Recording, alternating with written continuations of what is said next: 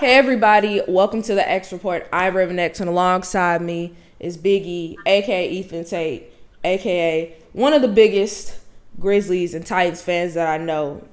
Today's episode is going to have a bit of a different start to it because, let's be honest, as much as we love sports, as much as we're loving the playoffs and baseball and all the football stuff and other sports that are going on, there is much more to life than just sports. And I think that, unfortunately, it takes tragedy to kind of remember that. So here at the X Report, we would like to extend our condolences to the loved ones of the ten victims of the Buffalo grocery store shooting that mostly took out elderly um, black people, which, of course, was a terrible tragedy and done by the acts of a racist white supremacist. And then even just this week, the young victims of the Robb Elementary shooting that took place in Texas, which claimed the lives of nineteen kids and two adults. Um, I think that I, me personally, I kind of feel like I missed the ball a bit, kind of talking about, you know, the social justice aspect and just trying to keep things on sports because, once again, life is so much bigger than sports, and I think that it's just kind of a dialogue that I wish that people would kind of recognize more so about just this these random and terror terroristic um, acts of violence that are taking place on, you know, not only black people, but kids, people who can't defend themselves, people who are hoping to go to places that they go to every single day and should be places of safety. Unfortunately, they're not. So, Ethan, I don't know if you had anything to add, but I just wanted to say, like, of thoughts and prayers are awesome. You know, I know Ethan and I are both believers in God and strong believers, but thoughts and prayers are great, but when there's no action behind it, when there's no change behind it, when people in power are not actually putting forth the effort to actually make the events like this not happen as often as they do, unfortunately, they're just going to continue to happen. There's going to continue to be losses of life that did not have to take place, and it's really tragic. And I just, I just wanted to kind of say my piece on it. And then, Ethan, if there's anything you want to add, please feel free to. I'll add that the definition of insanity is doing the same thing over and over and expecting a different result. And I think with each, um, each time we've had one of these severe mass shootings, it's been the same cycle of, hey, we have some people that are banging the can the cannon for gun control, which I do firmly support, where I think that it should be incredibly difficult to attain a gun, and then you have guys on the opposite end of the spectrum. But I think ultimately what it boils down to, in my opinion, is like, as much as, like, I understand guns are used to protect people, but it's like, bro, people are losing their lives, children are losing their lives. And that's something that, um, that, like, it has to change. We have to, I, I firmly believe we have to make it way more difficult for people to be able to attain guns than the carrying rate that we are. Because it's, in my opinion, it's no way possible an eighteen-year-old should be able to walk into a, into a school with an A R fifteen. Mm-hmm. And, um, I was just listening to a podcast, and they were kind of doing something similar to what we're doing right now. And one of the guys on the podcast said, like, he looked up, like, um, just just like the the history of mass shootings, and um, the common denominator was was in a lot of those mass shootings, the weapon of choice was an A R fifteen. So I think that it should definitely be something done to where people aren't able to attain these guns as easily as they're able to, and um, deeply saddened and hurt, especially for those families. Um, as an individual that at some point is going to bring in a child into this world, um, it, it's scary to think like this could be a possibility. Um, so yeah, that's that's my little spiel. Yeah, and you know, not to spend the whole show talking about it because I low-key feel like I could, but I mean, I think that you really hit it, and you know, the podcast you listen to hit it on the head about how A R fifteens are typically the weapon of choice, And as same for you, I'm a huge believer in gun reform. I think that gun control should definitely be implemented, because there is no reason a civilian, a person just walking the street, needs an A R fifteen. Like, it's one thing if you want to get protection for your house or something along those lines, but there is really no reason just average Joe needs an A R. I understand some people collect guns and some people hunt, blah, blah, blah, but I don't feel like your ability to hunt and your ability to have a collector's item is worth the lives of people who aren't able to protect themselves. I think that it goes, and unfortunately, I hate that, I feel like this is just going to continue the cycle of people get sad, people make statements, and then it just, a week from now, it just becomes the status quo until everybody acts all heartbroken again when it happens. Because as you mentioned, the definition of insanity is doing the same thing multiple times and thinking you're going to get a different result. So, like I said, thoughts and prayers are imp- important, but without the actions to follow suit and to actually try to make things like this not happen again, it's going to keep happening. But, just like I said, just want to extend our condolences. Um, but, all right, let's try to move things on to a bit of a lighter note and talk.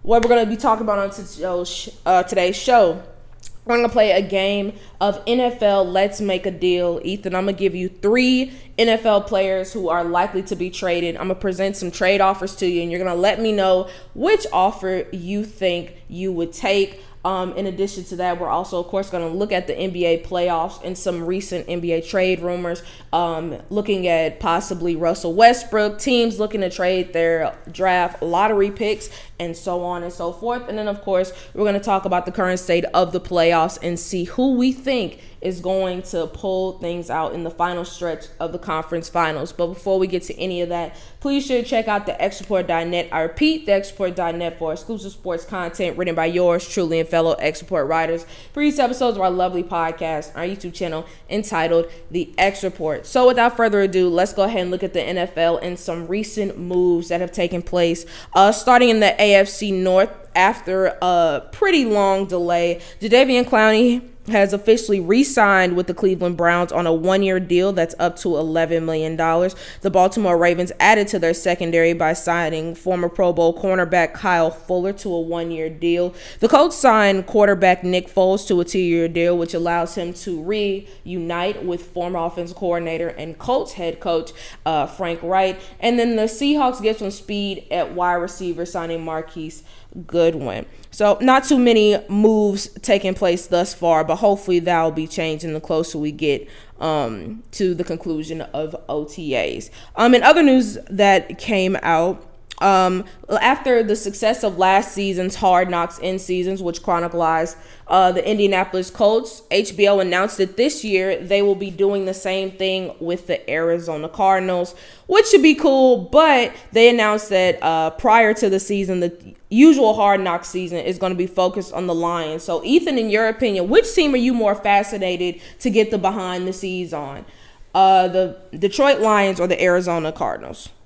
It's definitely the Arizona Cardinals, because not and it's not because of like their a lot of people when it came out, it's like I don't want to watch the Lions because they lose, but that has nothing to do with it. I just think that the Cardinals are in a, a way more interesting point in their um, in their formation as a team. Like you have Kyler Murray who's going through these um, contract negotiations and contract. Like, he's, I think he's withholding from O T As and things of that nature. Mm-hmm. And you have, you know, D-Hop, who who suffering a six-game suspension for P E Ds. And and they also have, like, some guys that I kind of draw, like, kind of would be interested in seeing. Like, I know we've seen J J. Watt before, but we're seeing a different, like, a more elder statesman J J. Watt. I wouldn't mind seeing Budda Baker because I think he could be a, um, an entertaining piece. I wouldn't mind seeing Isaiah Simmons. Um, and just how the acquisition of Hollywood Brown, you know, he's he's Kyler's guy, and how that's going to how he's going to integrate himself with the team. So I think they're just a more um, interesting team at the moment. That's fair. I would actually go on the opposite side. I'm going to say the Detroit Lions. I think that since Dan Campbell took over, I think that there has definitely been a new energy in Detroit. I mean, last year their record may not reflect it, but they were really competitive. And I feel like with the additions they made in both free agency and the draft, that they're a much better squad uh, that's going to be taking the field. And I mean, with where their um, Hard Knocks is going to be taking place, it's going to be like during the preseason. So I think that it'll be cool seeing how, you know, Jared Goff try to kind of take over that leadership role, trying to see if Amon Ra Saint Brown is really going to take over. Um, get to know Jameson Williams, the rookie they drafted, as well as um, Aiden Hutchinson, who I think both are really going to be key contributors uh, whenever they're both on the field. And just, I'm really interested to see how, I guess, what makes that team tick. Because as I mentioned, they were really competitive last year. And everybody kind of thought they weren't going to win any games or that their roster was going to be terrible. But in truth, I mean, they played better than some of the teams that make the playoffs in certain sports, on certain spurts. Like I said, may not have pulled out the victory, but I think that the Lions are one of those teams that the current leadership in terms of like coaching in the front office, I think that they can really help turn that program around. And I think that we could be watching a team that won what? four, three or four games last year and kind of maybe even double that win percentage. But I think it really kind of just starts in the offseason and what they do um, going into August, September. All right, but talking about what things are going to end up looking like, the N F L has had a lot of discussions as of late about how to improve their product, more specifically the Pro Bowl, which, let's be honest, has definitely lost its luster over the past decade or so. Um, so much so that the league has even contemplating getting rid of the invite entirely. Ethan, do you think that that would be the right move, or would the N F L just be better off making some tweaks to make it more entertaining? I think they should get rid of it altogether. Um, I understand the whole concept of you want a game to showcase your um, your uh, your league's best players, but when the game is so when the, it's different than. It's different than basketball, because in basketball you can't play def- you can you can't play defense and you can just make a bunch of exciting plays. In the game of football, honestly and truly, the most exciting plays are somewhat the plays where you're going to see um like you're going to see people being contested. Like if you you're going to see a wide receiver make a great play on the D B. You're going to see a D B make a great play on the wide receiver. You're going to see a linebacker um, get a big hit on a running back. You're going to see a running back make a run over a D B or a linebacker. You're going to see a defensive lineman um, bull rush and dominate a lineman. And I think just the physical nature of football, you can't really provide a fun experience with it, because once you take out the, like, you're taking out the aspect of people playing to their full strength because you're just trying to make an exhibition, you take out the exciting parts of football. So I think they should just get rid of it altogether. Yeah, I was trying to find, like, a strategy in my head so they wouldn't have to get rid of it, maybe make some tweaks to make it cool or make it fun. But honestly, I can't really think of anything that would kind of make it that exciting thing again. I think that at least being voted to the Pro Bowl should continue to matter. Like, kind of view it as like, you know, all N B A voting or things like that, just so, especially because these rookies, for veterans or guys who are used to going to the Super Bowl, the Pro Bowl might not, might not mean much, but these first year, second year guys who are still getting their feet wet, for them to be recognized as Pro Bowl caliber players, I think that that should still mean a lot. And then um, I think that even if they don't have the game itself, I think that they've done really a really good job of like bringing in these new activities like the dodgeball game or the skills um, activity. And like I think this past year was the first year they did a race, which I think was cool. So if they can like include different things like that, I think that they can still have the Pro Bowl be an interesting event. But I think it can still be an interesting event, but I just think the game itself, I mean, I think a lot of players really touched on it, like, we're not going to really be going all out and risk getting hurt, which makes total sense. I mean, you're not playing for your real team. This isn't a game that's necessarily earning you anything. It's no point in you, like, going all out and hurting yourself for, like you mentioned, an exhibition, but, I mean, Other than that, I think that they should still do the Pro Bowl week stuff, and then maybe if they just want to do like an all Madden game or something like they've been doing lately, low-key, I think that's been a bit more entertaining than the game itself. But let's be honest, our game we're about to play is much more entertaining than this last year's Pro Bowl. So as I mentioned at the top of the show, we're going to play a game of Let's Make a Deal. And so, Ethan, I'm going to just run it through you. So I have three players who, um, let's be honest, they're on the trade block right now. However, their team is having a bit trouble uh, trading them. The first, of course, is quarterback Baker Mayfield for the Cleveland Browns. Secondly is safety Chuck Clark of the Baltimore Ravens. And then third is linebacker Deion Jones of the Atlanta Falcons, who is a recent addition to the potential incumbents on the move. So like I said, how it's going to work is I'm going to present three offers to you, and you have the choice of selecting one of those, or you can go with no deal, which means you decide to keep the player on their respective team. So, you ready to get started?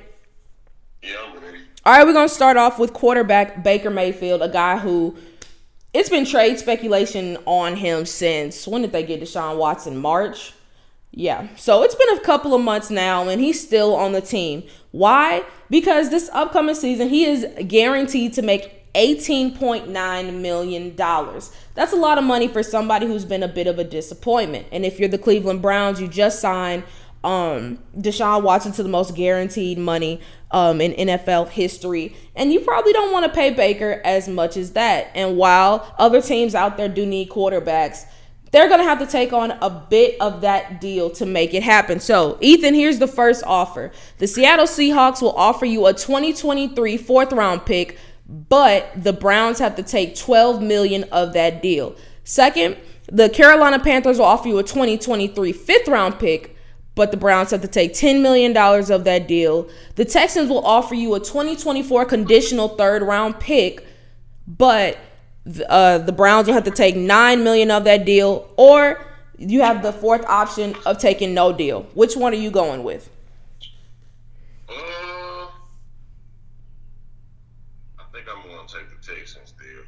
Fair enough. What makes it the Texans the one that works? For one, it's a higher pick in the draft, and I'm taking on at least amount of money. True. Um, I think for me, I think I'd probably go the Texans as well. It's a conditional one, so essentially it'd just be based off how many snaps he took. Kind of similar to uh, the trade that the um, Colts and the no. Eagles and the Colts had for Carson Wentz. Yeah, I mean, even though you got to wait a year for it, I think that you can just continue to add talent to your team. I know Davis Mills seems to be the guy right now, but there's no guarantee that it's going to stay that way forever. And I think that in the guy, get, at least getting Baker, I think it provides some edge to that uh, defensive backfield, provides some, I'm not defensive, sorry, offensive backfield, and provides some veteran. And if Davis Mills messes up, at least you know you got somebody who's been in the league for the past four years now, and you kind of know what to expect with them. All right, so moving on to safety, Chuck Clark. Let's be honest, the Ravens need wide receivers, so that is typically what teams are offering. First up is Eagles, who are offering wide receiver Jalen Reagor and a twenty twenty-four sixth-round pick. Um, the Giants are offering wide receiver Darius Slayton. The Jacksonville Jaguars are offering a twenty twenty-three fourth-round pick, or you can decide to keep them. What are you doing? The first deal was the Eagles offering wide receiver Jalen Reagor and a twenty twenty-four sixth-round pick. I think I'm going to take the Eagles deal. Um, granted, I know um, that he's had issues with drops as a receiver, but he's also had some really productive years, and I think that you could potentially help build, you could potentially develop him to being a, a wide receiver one that you need. There is no way. Me personally, um, apparently actually during the draft, there were talks about a Jalen Reagor, Chuck Clark trade being made. But um, I was not with it then, and I'm not with it now. I just, I've seen too much bad from Jalen Reagor to want it. And mind you, this is coming from a Ravens fan who sees our receiving corps and knows it has virtually no real experience. But yeah, no, I'd, I'd pass on that. Personally, um, I think Rashad Bateman is going to take over as the number one, which I'm cool with. I just wish we had more. I wish there was more reasons for optimism behind beside him, but we'll see how it goes. Me personally, I would say no deal. Um, I know that we just drafted Kyle Hamilton, and we just uh, brought in Marcus Williams, two guys that I'm really excited to see in this defense. But I think that people kind of underestimate the role that Chuck Clark played on this defense for the past couple of years. Um, I think that especially last year when everybody got hurt, he was essentially the quarterback of the defense. So I think that in situations of we have three safeties on the field, he can kind of come up with a linebacker playing the blocks alongside Patrick Queen and kind of make things happen there. Um, I just think that he's too good of a player to let go, especially because the receivers that realistically we probably get, I don't think that they would enhance much more of what we have. And truthfully, I would rather get a player for him as opposed to just trading for a mid-round pick. So I'd go no deal. All right, last one, linebacker Deion Jones. The Athletic's Jeff Schultz um, put out an article about Deion Jones earlier this week expressing that his time – Um, in Atlanta looks like it will be coming to an end. Uh, the possibility of a trade is on the table, but Jones is compared to Baker Mayfield in the article as someone who teams understand will probably be cut. Uh, Jones has a twenty million dollars cap number this season and a post-June first designation, which could enable him to be cut without losing any cap space. Um, I looked at his cap hit. It is well over twenty mil. So kind of similar to Baker Mayfield, the teams that will possibly make the move are going to ask Atlanta to, you know, take on a bit of money. So let's start off with the first offer. The Baltimore Ravens are offering Chuck Clark, but you have to take seven million dollars of that contract. Uh, the Browns are offering Baker Mayfield straight up. The Broncos are offering wide receiver K J Hamler, but the Falcons have to take on thirteen million dollars of that deal, or no deal. The Falcons keep Deion Jones. I'm going to say Chuck Clark, um, simply because we know that the Falcons secondary has been bad, quite frankly, for these past seasons. And I also know that they're in like a rebuild stage, so why not maybe check a box by getting a, a capable starter at safety? And we both know how the um, how the Ravens love their linebackers, so I think it could be a win-win for both parties. Yeah, I, as a Ravens fan personally, I would love having Deion Jones. I know last year was not exactly his best year, but I think pairing him alongside Patrick Queen would be a really dynamic duo. But for the sake of this game, I would actually take the Broncos deal. thirteen mil is a lot, but I think that the Falcons cap space situation is one where they can, for one season, they can allow themselves to spend some money. Yes, you drafted Drake London. Um, you drafted uh, Kyle Pitts a season ago, and you added other wide receivers to the mix. But, I mean, still, they're not really a group that you're getting that excited about. K J Hamler is a guy who I feel like just the sheer number of bodies in Bronco in Denver is kind of the thing that's holding him back a bit, just because, I mean, you got Jerry Jeudy, Tim Patrick, and Courtland Sutton ahead of you on the depth chart, so you're not seeing the field as much as you would like to, whereas in Atlanta, I think that they could get a real true number two wide receiver or somebody who could really give Marcus Mariota or Desmond Ridder somebody to really work with. So personally, if I'm Atlanta, thirteen mil you don't necessarily want to take, but overall, I think that that would be the best fit. But all right, that was our game of Let's Make a Deal, and let's move on to our other weekly game, Believable or Buffoonery.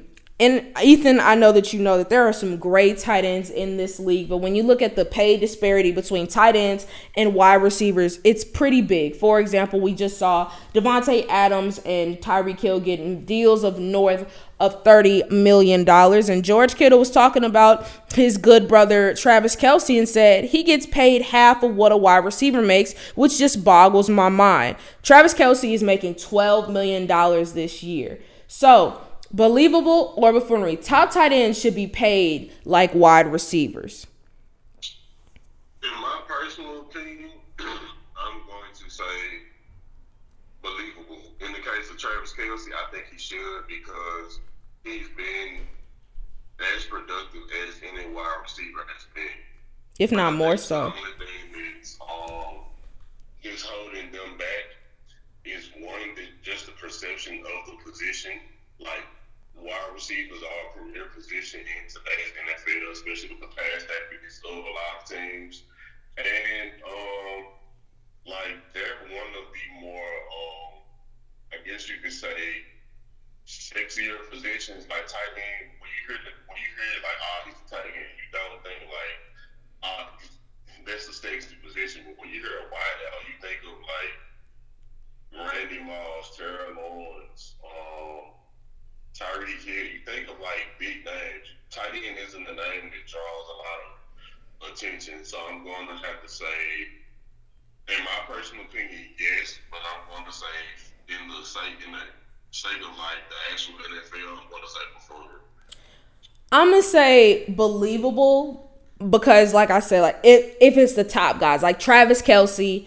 You look at what he's been able to contribute over these past few years. He deserves to be paid like a top wide receiver. George Kittle, I know he's been hurt this past couple of seasons, but when he's on that field, I mean, he's been the best player on that offense, minus last year when it was Deebo Samuel.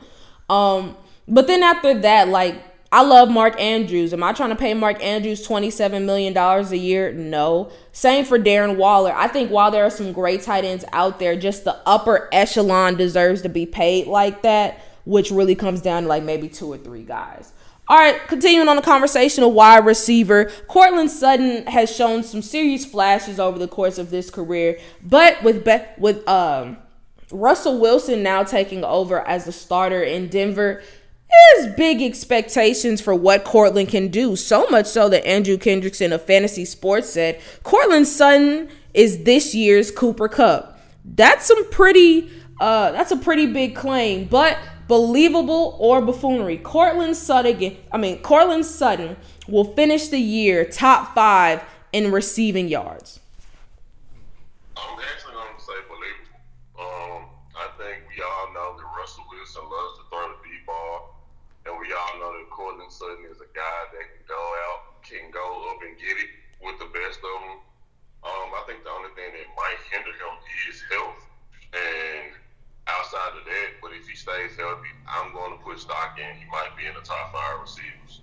I'll say believable as well. I think that we've seen with Russell Wilson that once he likes a guy, he's going to target them a lot. We saw that a lot with Tyler Lockett. We also saw that with D K Metcalf. And I feel like even though Courtland Sutton doesn't have the speed of um, the speed of D K, or I think just the overall just hands of Tyler Lockett, I feel like the more he continues to work with Russ, I think that eventually that chemistry is going to be there. Courtland Sutton has been an underrated guy for the past several years, but I mean, he's huge, kind of similar like a, a D K, and I think he's somebody who, when you look at what the Broncos receiving core has been, he continues to be the best thing they've pushed out there. So I'm really excited to see what Courtland Sutton can do. I think he could be a top three wideout.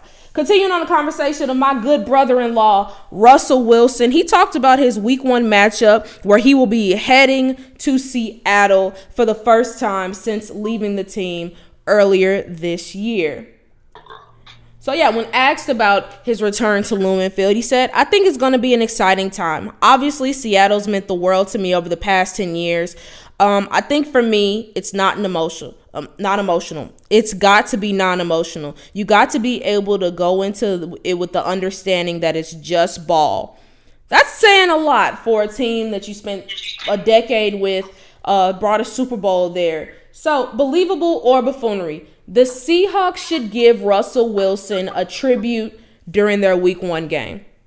Of course. I think that um, throughout the history of the Seahawks, Russell Wilson might be, especially from a quarterback standpoint, I think Russell Wilson is their most um, successful quarterback in the history of the franchise, and I think he definitely deserves a tribute video week one. Yeah, one hundred percent. And I know that, you know, he's saying that it, they should be non-emotional or whatever, but I mean, come on, Russ, you're going to be emotional. It's going to be tough. But with that being said, you should still win that game by at least two touchdowns. All right, let's go ahead and move on. Let's talk about another legend, somebody who was on the opposite side, was giving Seattle the blues for years, and that's running back Todd Gurley, former Pro Bowler, former M V P candidate. We really haven't seen much of him over this past year or so, and he kind of talked about that. He said, there was never not one time where I watched the game and was like, I wish I was out there. I appreciated my time in the league, and I've done things that I would have never dreamed about. So, believable or buffoonery, we have seen the last of Todd Gurley in the N F L. I'm going to say buffoonery. I think he might get a call from a team at some point um, this year, upcoming year. That's a team that needs, so, um, that needs a change of pace back. And he's a guy, he's also versatile. He can make catches out of the backfield. And we know how teams, um, how teams cover running backs that can make plays out of the backfield. And throughout his playing career, he's been one of the better running backs in that department. I'm going to say buffoonery just because I think that, let's oh, let's be honest, I think that in terms of pure talent, Todd Gurley, over he got into the league in what, twenty fourteen, twenty fifteen, what has been one of the best running backs, period. I mean, what he was just able to do is just speaks really volumes about the type of guy he was. Unfortunately, he just couldn't stay healthy. And I feel like if he's already kind of in this position where it's like he's not necessarily wishing he was out there, especially because I'm sure this is the first time in his life, or at least football life, where he hadn't been getting banged around, where he hadn't been getting hurt. So I think that that can be really addicting to, like, you know, not necessarily feel pain. I mean, he's already accomplished so much throughout his career. And though I don't know if it's going to parlay to being a Hall of Famer, I think at the very least he's going to get, like, Rams honors. Um, but, yeah, I, I'm going to say buffoonery. I don't, I don't think he's going to come back. But speaking of players who've been banging the drum on a comeback for years, Terrell Owens has been that guy, currently playing in the fan-controlled football league. And I think from what I've seen, has been doing pretty well. He kind of talked about the impact he could have made in the N F L, for example, with the Tampa Bay Buccaneers.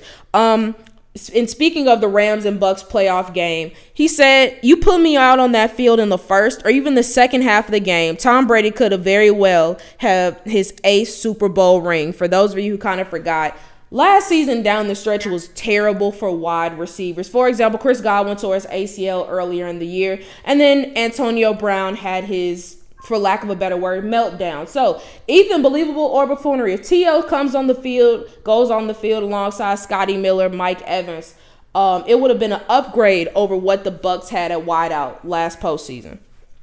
Uh, of course not.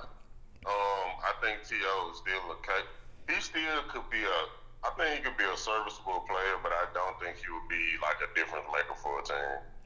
Yeah, I'm, I agree with you there. I think that it'd be fun. It would be a great story. And, I mean, T O, if you look at him, I mean, he's still in great shape. But it's asking for a lot to assume that this forty-eight-year-old wideout just all of a sudden just going to be giving these young D Bs the blues. It's it's asking for a lot. All right, speaking of giving the blues, everybody's kind of been giving the Bears front office a lot of flack for not necessarily bringing in more talent to help out Justin Fields. But this time it's Justin Fields speaking out about it, and he said, "Just because we don't have a big-name guy doesn't mean those guys aren't talented. I have plenty of confidence in myself and my teammates that we're going to get the job done." While they do have a solid running back group with David Montgomery and Khalil Herbert coming back, receiver-wise, not so much. Darnell Mooney is looking like he's going to be the number one. Uh, they signed Byron Pringle. They drafted Velus Jones out of Tennessee this year. But who knows? Maybe there'll be a bit of a surprise. So, believable or buffoonery, the Bears' offense will exceed expectations. Um, I'm going to say, um, I'm going to say believable. I think that you're going to get year two Justin Fields. I think he's going to be better equipped to read defenses in the N F L. Um, yes, I know he doesn't have some of the weapons that he had in his previous season with Allen Robinson leaving, but I think that he's going to be able to make um, what he has work. I think they're going to integrate him using his legs more into this offensive scheme, and they still have... they had before David Montgomery got hurt. Not David Montgomery. What's his name? Which one? The running back for the Bears. Oh, yeah, it's David Montgomery. Yeah, so before he got hurt, they had a solid running attack. So I think they're going to be, they're going to exceed expectations. I'm going to say buffoonery. And it's not even totally because of their wideouts. I think that Justin Fields is going to produce better than he did last year. But low-key, he kind of has to because his rookie year was rough. But I just think that offensive line is going to be a problem. I think that we kind of underestimate the fact that, A, they really didn't bring in too many people, and, B, they lost the starting guard um, in James Daniels. That's going to be really tough. And then you look at the pass rushers who are in the um, N F C North alone. That's going to be hard. That's going to be a hard uh, pill to swallow. For example, Detroit, we talked about earlier with Aiden Hutchinson and um, – oh my gosh, Charles Harris had a bounce back year. You look at the Vikings, you got to deal with Daniil Hunter, Zadarius Smith, just to name a few. And then the Packers, Kenny Clark on the inside, um, Rashawn Gary, another one, Preston Smith. That's a lot to expect Justin Fields to be able to deal with with a bad offensive line. So more so than his line than his actual wide receivers, I think that's going to end up being the problem. But all right, let's go ahead and move on to the N B A. Ethan, what are your top three takeaways of this past week of postseason action? Top three takeaways are um, Luka. I guess Luka and the Mavs still have some semblance of hope. Um... I still believe that the Eastern Conference Finals is going to go to seven games, even though the Miami Heat got demolished last night. And I think that um, I think that this, in terms of like level of play, this round of the playoffs has probably been the worst. Yeah, I would. I definitely agree with you on that last sentiment. All right, let's talk our Mamba players of the week. Uh, for me, um, out of the Eastern Conference, I'm I gotta go Jason Tatum. I mean, I think that these past couple of games, I think it's benefited them that Jimmy Butler has not been at one hundred percent. But I think that we've just seen kind of the evolution of Jason Tatum, where he's recognizing that the Celtics are his team. And sometimes when you're the Mamba, you gotta play like the Mamba, which means you gotta put the team on your back. I know that um, game two was not exactly, I mean, not game two, game three was not exactly his best performance, but his team was still able to kind of build up around him. And I think they've got the dividends of that in the last couple of games. So I'm gonna give it to him. Um, for me, I'm going to give it to his teammate, Jaylen Brown. Just this past game, he dropped twenty-five um, in a game that, in the starts of it, it looked like it was going to be really competitive, but the Celtics, they pulled it out. And he was he had an efficient twenty-five. He was ten for nineteen from the field. So I got to go with Jaylen.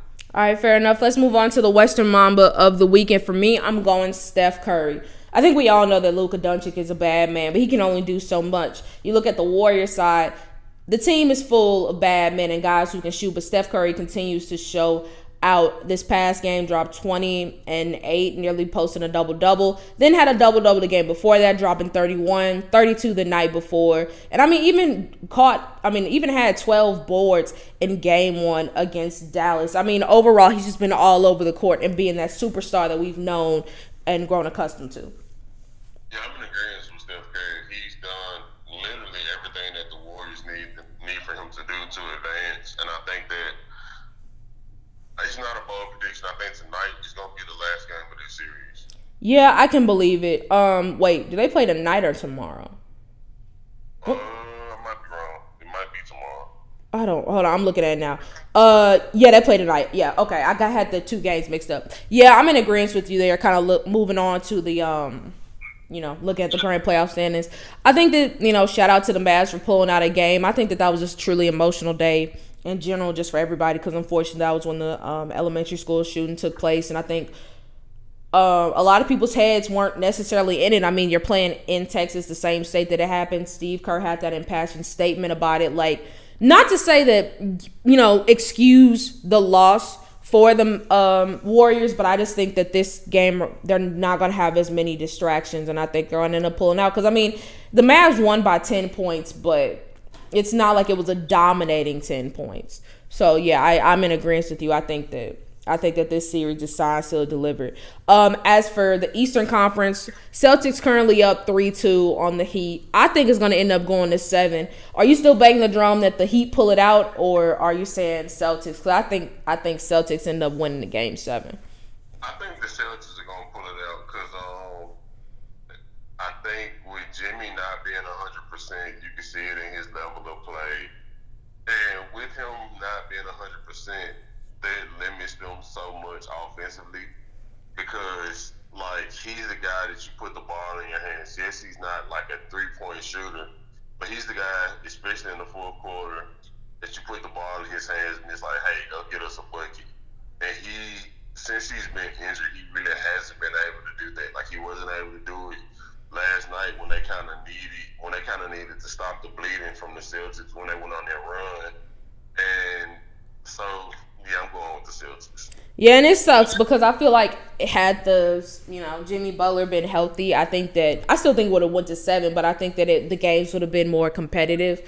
Um, but yeah, without their best player healthy, it's clear that the Heat are Heat are struggling. I mean, Bam Adebayo had a really solid game. I don't remember, was that game four? I think it was game four when he dropped thirty-one. But they still need a little something. And speaking of that. Uh, Joel Embiid had a little piece to say about that. He tweeted out after uh, last night's game. He said, Miami needs another star after uh, their second round playoff matchup. I mean, both Jimmy Butler and Joel Embiid spoke glowingly up together. So on a scale of one to ten, how likely do you think we could possibly be seeing another Jimmy Butler-Joel Embiid matchup?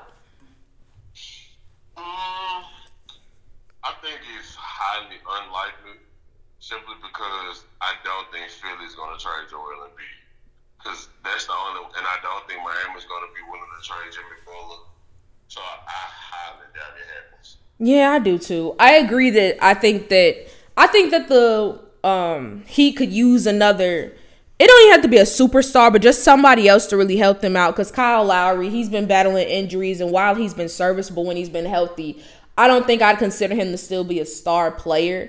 Um, but, I mean, like I said, he's been hurt these past few weeks, so who knows. But I think they could definitely use an extra piece. But as you mentioned, unless the 76ers are like, F it, we're going to rebuild, I don't think Joel Embiid is going anywhere. And same for um, what's it called? Same for Jimmy Butler. But, all right, let's look at some N B A trade rumors. I mean, you and I, I know I say it all the time, every time we bring up Russell Westbrook, but I think it just shows that we actually know what we're talking about. We didn't like the fit of Russ in L A from the jumps, and it's clear that the team doesn't necessarily love the fit either. Um, they've been kind of putting out flyers about what it would possibly take to trade the veteran point guard. However, it seems that teams um, who've been talking about the trade have not been telling them what they wanted to hear. Reportedly, opposing teams have been demanding the Lakers include at least one first-round draft pick in order to take on the final year of Russell Westbrook's contract. As one can guess, the Lakers aren't too keen on doing that, especially because they don't have a first-round pick for quite a while. So, if you're the Lakers, you're kind of stuck between a rock and a hard place. What do you do? Ride it out with Russ for one more year, or say, F it, throw in the pick, and get him off the team? Um, being truthful and utterly honest, I think they're going to have to ride out with Russ, because even if you throw in the pick, I don't know how many teams might be interested in taking on Russ in their contract, especially when it's one so massive. And it is, even though it is a one-year deal, like, the only way I can see somebody taking on their contract is if you're a team that has no shot at winning.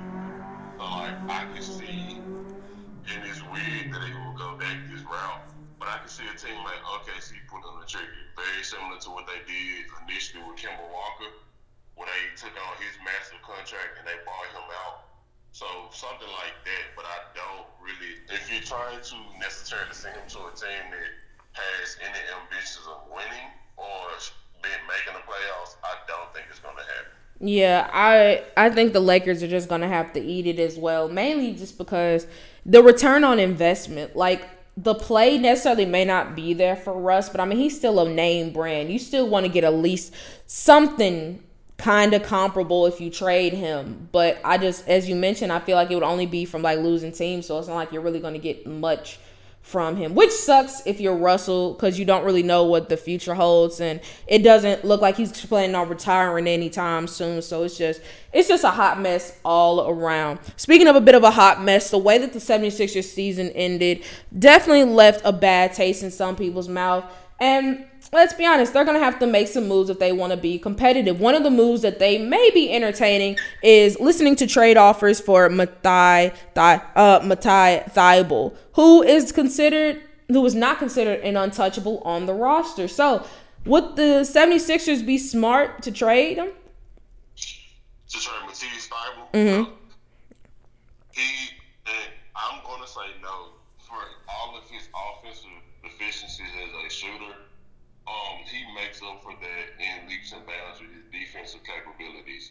Um, he's shown that in these past couple years, he's one of the top perimeter defenders in the N B A. And I think if you're a team with championship aspirations, you're going to need someone like that. I mean, you look at the Boston Celtics right now and Marcus Smart.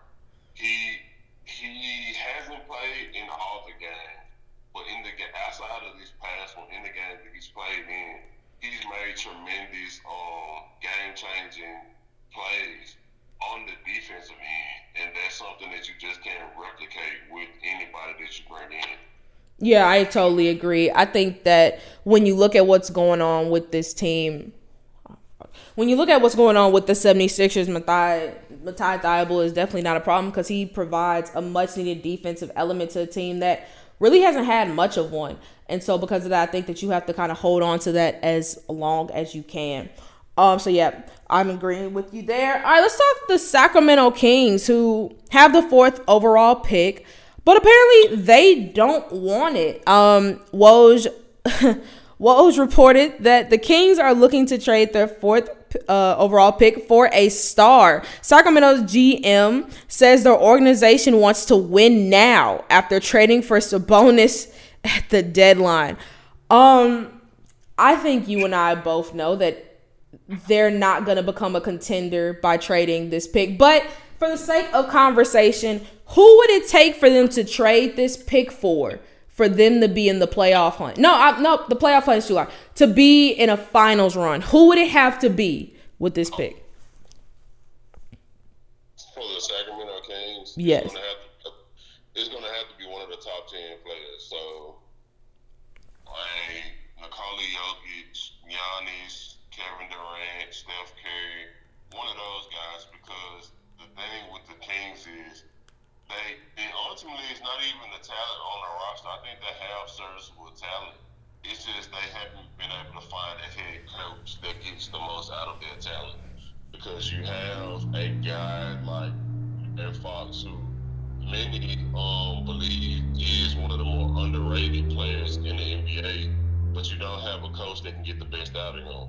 Um, so, but as far as like a player, it's, it, it would have to be one of the top ten players. And the reality of it is the type of player that they will be willing to trade for to potentially make a deep playoff run, more times than not, are untouchable for a lot of teams.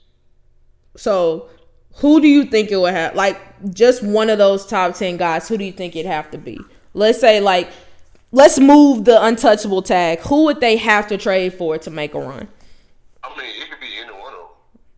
I think, but I think to best fit their roster, their current, like if it's their current roster, they trade the pick and they get a top ten. I probably would have to say, um, I would have to say Steph. And the reason being is because a lot of the top ten guys, they need the ball in their hand. And they already have a guy on their team that needs the ball in his hand in De'Aaron Fox. You also have DeMontis Sabonis, who needs the ball in his hand, but with Steph, he can play with the ball. He, his greatest, his greatest attribute is how he plays with the ball out of his hands and how he can move around and how he can manipulate the defense. All we'll say Steph. That'll definitely be an interesting one. I mean, and plus with the guards they already have, you mentioned De'Aaron Fox, um, and oh my gosh, dude, who they just drafted out of Baylor, whose name I forgot. Um, whatever. Thank you, uh, Davion Mitchell. I think that it's great to have a veteran uh, leader like that on the roster. Um, all right, so let's go ahead and move on to our game of believable or buffoonery. And let's start off with Jason Tatum, who has been making waves thus far. Um, actually, I lied. I've, let's look at the all N B A teams which were released, which made some left a kind of a sour Uh, taste in people's mouths. As we all know, it is position based. So first team selections were Nikola Jokic, Giannis Antetokounmpo, Luka Doncic, Devin Booker, and Jason Tatum. Second, Joel Embiid, Ja Morant, Steph Curry, Kevin Durant, DeMar DeRozan. And third, Karl Anthony Towns, LeBron James, Chris Paul, Trae Young, and Pascal Siakam. So we're going to break this up into two parts. One, Um, we're going to kind of talk about the criticisms of Joel Embiid not being first team. And two, we're just going to pick the players or the selections that we felt got wrong. So as the runner-up for the M V P, a lot of people felt that Joel Embiid definitely deserved to be a first team selection. Jason Tatum even spoke out of it and out on it and said, I do think that the list should be positionless. Joel Embiid was second in M V P voting, and he made second team. It doesn't really make too much sense. So, Ethan, are you in agreement with that? Should the All N B A team be positionless? And if you are keeping, if you're moving uh, Joel Embiid up, who has to be taken out? Um, I, I think I, I think it still should be position based, simply because You're basically, you're essentially saying like these are the top five best players at their positions. I think once you remove, and I understand once you remove the position-based thing, you're essentially saying the top five best players in the N B A. Yeah. But if that's the case, then I don't think if you're going to say top five best players in the N B A, I don't think Devin Booker or Jason Tatum should have been on this list. Truthfully, they're yeah. great players, but if you're going to go. If you're going to base their fives on position as far as best players in the N B A, they don't make the list at all. Yeah. Um, but if I were to put Joel Embiid on, who would I take off? I'm going to be honest. I'm probably going to take off Jason Tatum. That's um, fair. You said what? I said that's fair. Yeah, simply because, like, yes, Jason Tatum had a great season, but for a majority of the season, the Celtics struggled. They kind of hit their stride late. And in the case of Joel Embiid, they he was dominant, and the seventy-sixers were a dominant team from the jump. The only thing that hindered them was when he got hurt, and they took a slide. So that's what I would say. I feel you on that. Um, I agree with you in terms of it would just become top five players, and it'd just be the same players every year. So I think that it should still be position-based. I would agree with you on taking out uh, Jason Tatum as well. I think that while he did have a really good regular season, I think we're starting to see star Jason Tatum in the postseason more so than we did in the regular season. Though, of course, he did have some really good games there as well. Um, but, yeah, continuing on the conversation of um, Jason Tatum, you mentioned you don't think he's in a top five player in this league, which is totally fair. But J J. Redick on Get Up uh, said that he's probably at this point a top eight or top ten player. So I think we talked about this a bit earlier in the postseason, but believable or buffoonery, Jason Tatum has cemented himself as a top ten player in the N B A. Um, I don't know. I would say I think he's right outside of the top ten. I think there's a lot of guys that still have a little bit more proven ahead of him, but I definitely think he's like eleven. It's, it's tough because, like I said, I mean, the playoffs he's been arguably top five best performers from top to bottom. Um, but just his entire body of work, I don't know if I could go as far as ten. I think I'm with you, like, about right outside of it. But I think this may be the last year that we can say he's he's not top ten. All right, speaking of a guy who has been at the top of his position for a while, Zach LaVine. Last week we kind of talked about it seems like he could potentially be on his way out of Chicago, and quite a few rumors have been swirling about where he is going to end up. And, of course, the Lakers are always in a conversation for top free agents, but this one might make some sense. Um, in a recent interview, he was asked about, you know, his time in L A, which he does have a house in California, where he said, I've always been a big fan of the Lakers. LeVar Ball kind of furthered that claim that Zach LaVine wants to be somewhere that's uh, where he doesn't necessarily have to share the spotlight and pin the Lakers as another destination. So, believable or buffoonery, Zach LaVine is a lock to become a Laker this offseason. I think it's buffoonery simply because the amount, just the, the, the way that the trade will come about, I don't think it can work out. Because you're, you're going to have to, uh, they're going to have to probably match his contract, all of those things. Who are you going to give up? Because if you give up pieces for Zach LaVine, then you're going to probably give up a lot of depth that you don't really have. So I don't think it'll happen. I think that if he were to be up, oh, he's actually wouldn't even be a trade. He's in his last year of his deal, so they would be able to sign him outright. So if it comes, oh yeah, if they can sign him outright, I think that I could see him definitely going to L A. But if a trade were to happen, I've been seeing a lot of potentially um, what's it called, um, Anthony Davis possibly in the mix, which. I think I could make that make sense in my head just because Anthony Davis, when he's been on the court, he's been cool, but it's been so hard getting him on the court. And I think that if I'm, I don't think I'm convinced that I would want him to be, whenever LeBron eventually retires, I don't think that we can just hand him the keys to the franchise and everything will be afloat. So if I had to pick somebody like realistically to be traded, I could, I could make trading A D work. But since he's going to be an unrestricted free agent, I don't think it's necessarily a lock for anybody in free agency at this point, but I think the Lakers are definitely in the lead.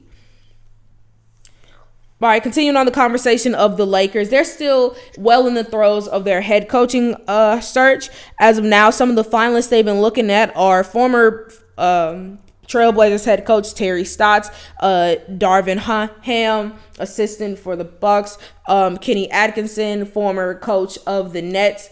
But they're still apparently holding out hope that Doc Rivers could potentially forego his time in Philly to join the Lakers. So, believable or buffoonery?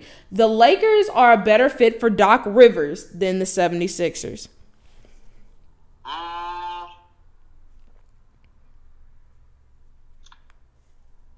maybe.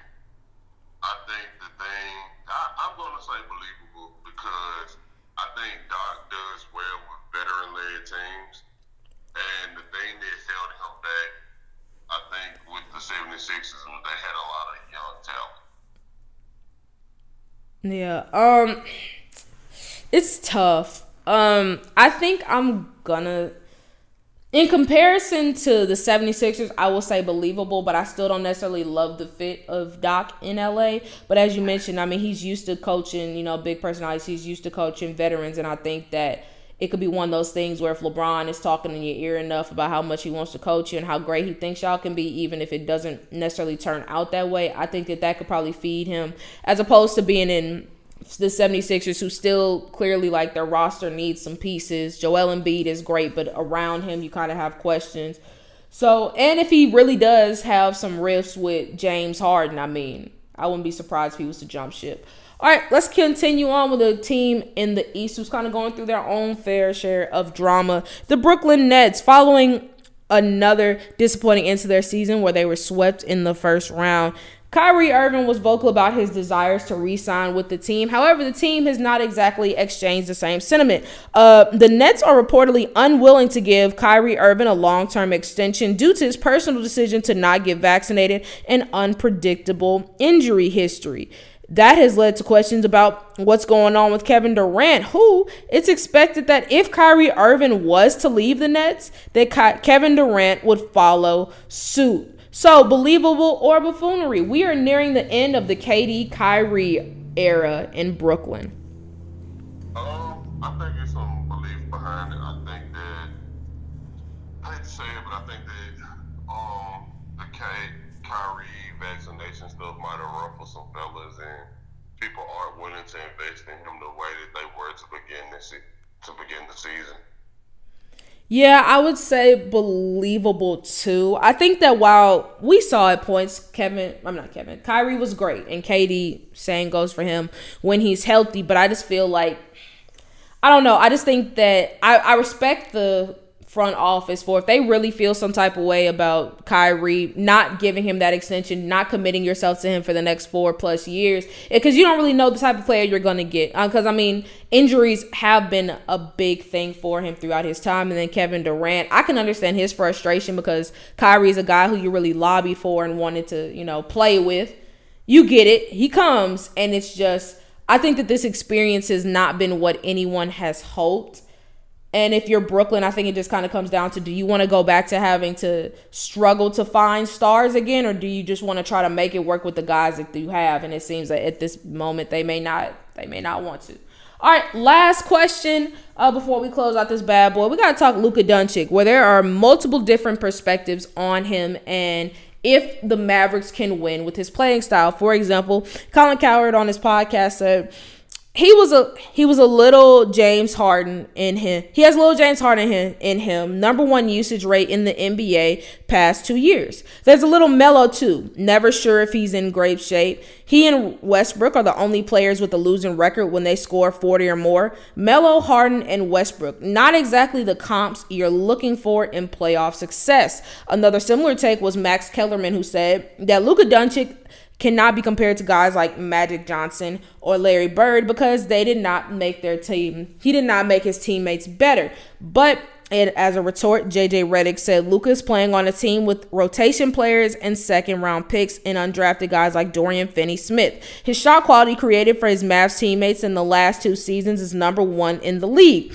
They're shooting thirty-three percent on wide-open threes. It's not his fault they can't make shots. So, Ethan, where do you stand on this argument? Believable or buffoonery? Luka Doncic's play style is not conducive to playoff success. It's not. I mean, we've seen it where it's like you can't just have one guy. Granted, I do agree that he has set up his teammates tremendously into a great effect, but the style of play in the playoffs is you can't just have one guy do run the whole show. Especially when you're playing in a league where now team, a lot of teams have multiple star players. Like, let's say, hypothetically, I mean, you even look at the Warriors. They have Stephen Clay, and they have Jordan Poole, who's making his own name in these playoffs. And then let's say, like, hypothetically, they were to beat the um, they were to beat the Warriors and do the impro- uh, the unthinkable. They would have to play a Boston Celtics team led by Jaylen Brown, and I mean led by Jason Tatum and Jaylen Brown. I think you have to, and when you have a guy like Luka who needs the ball in his hands as much, you're going, you you have to have someone else that can like make plays besides him, especially in those moments when he isn't on the bench. And Jalen Brunson has kind of become that guy, but it's also just hard because Luka has the ball in his hands so much. You're also kind of taking away some of the effectiveness of him because he's not able to have the ball in his hands and get into rhythm. So I definitely agree. Yeah, I'm saying a, uh, believable as well. And I think it's just really frustrating because we see the talent of Luka. Like, it's hard when we see really talented guys, but it just does not parlay to playoff success. And I mean, it's kind of using James Harden as an example.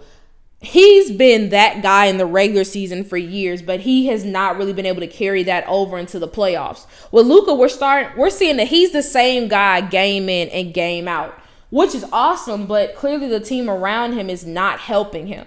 And I think some of it does kind of go on Luka because I think that there are times where he just tries to do it all himself. But, I mean, when you look at the, his teammates, they're very inconsistent, so I get why he isn't necessarily too keen on the idea of sharing the rock if he doesn't have to.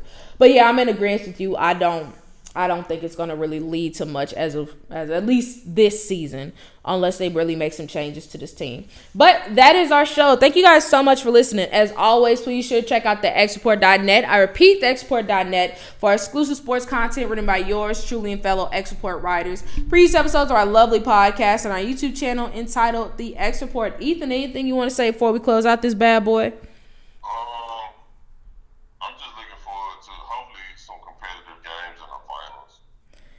Yeah, I mean, I hope so as well. Um, the, like you mentioned earlier, this current series has, um, has not exactly been that great, especially because we saw much more competitive games in the first couple of rounds. So, but I think the finals are going to be better. So I think we're in agreement. We got Warriors and Celtics. Yeah, that's what it's looking like. All right. Yeah, I mean, by this time next week, we'll definitely know. Um, but thank you guys so much for listening. As always, please sure check out the X Report dot net. I repeat, the X Report dot net for exclusive sports content written by yours truly and fellow X Report writers. Thank you guys so much for listening, and we'll see you all next time.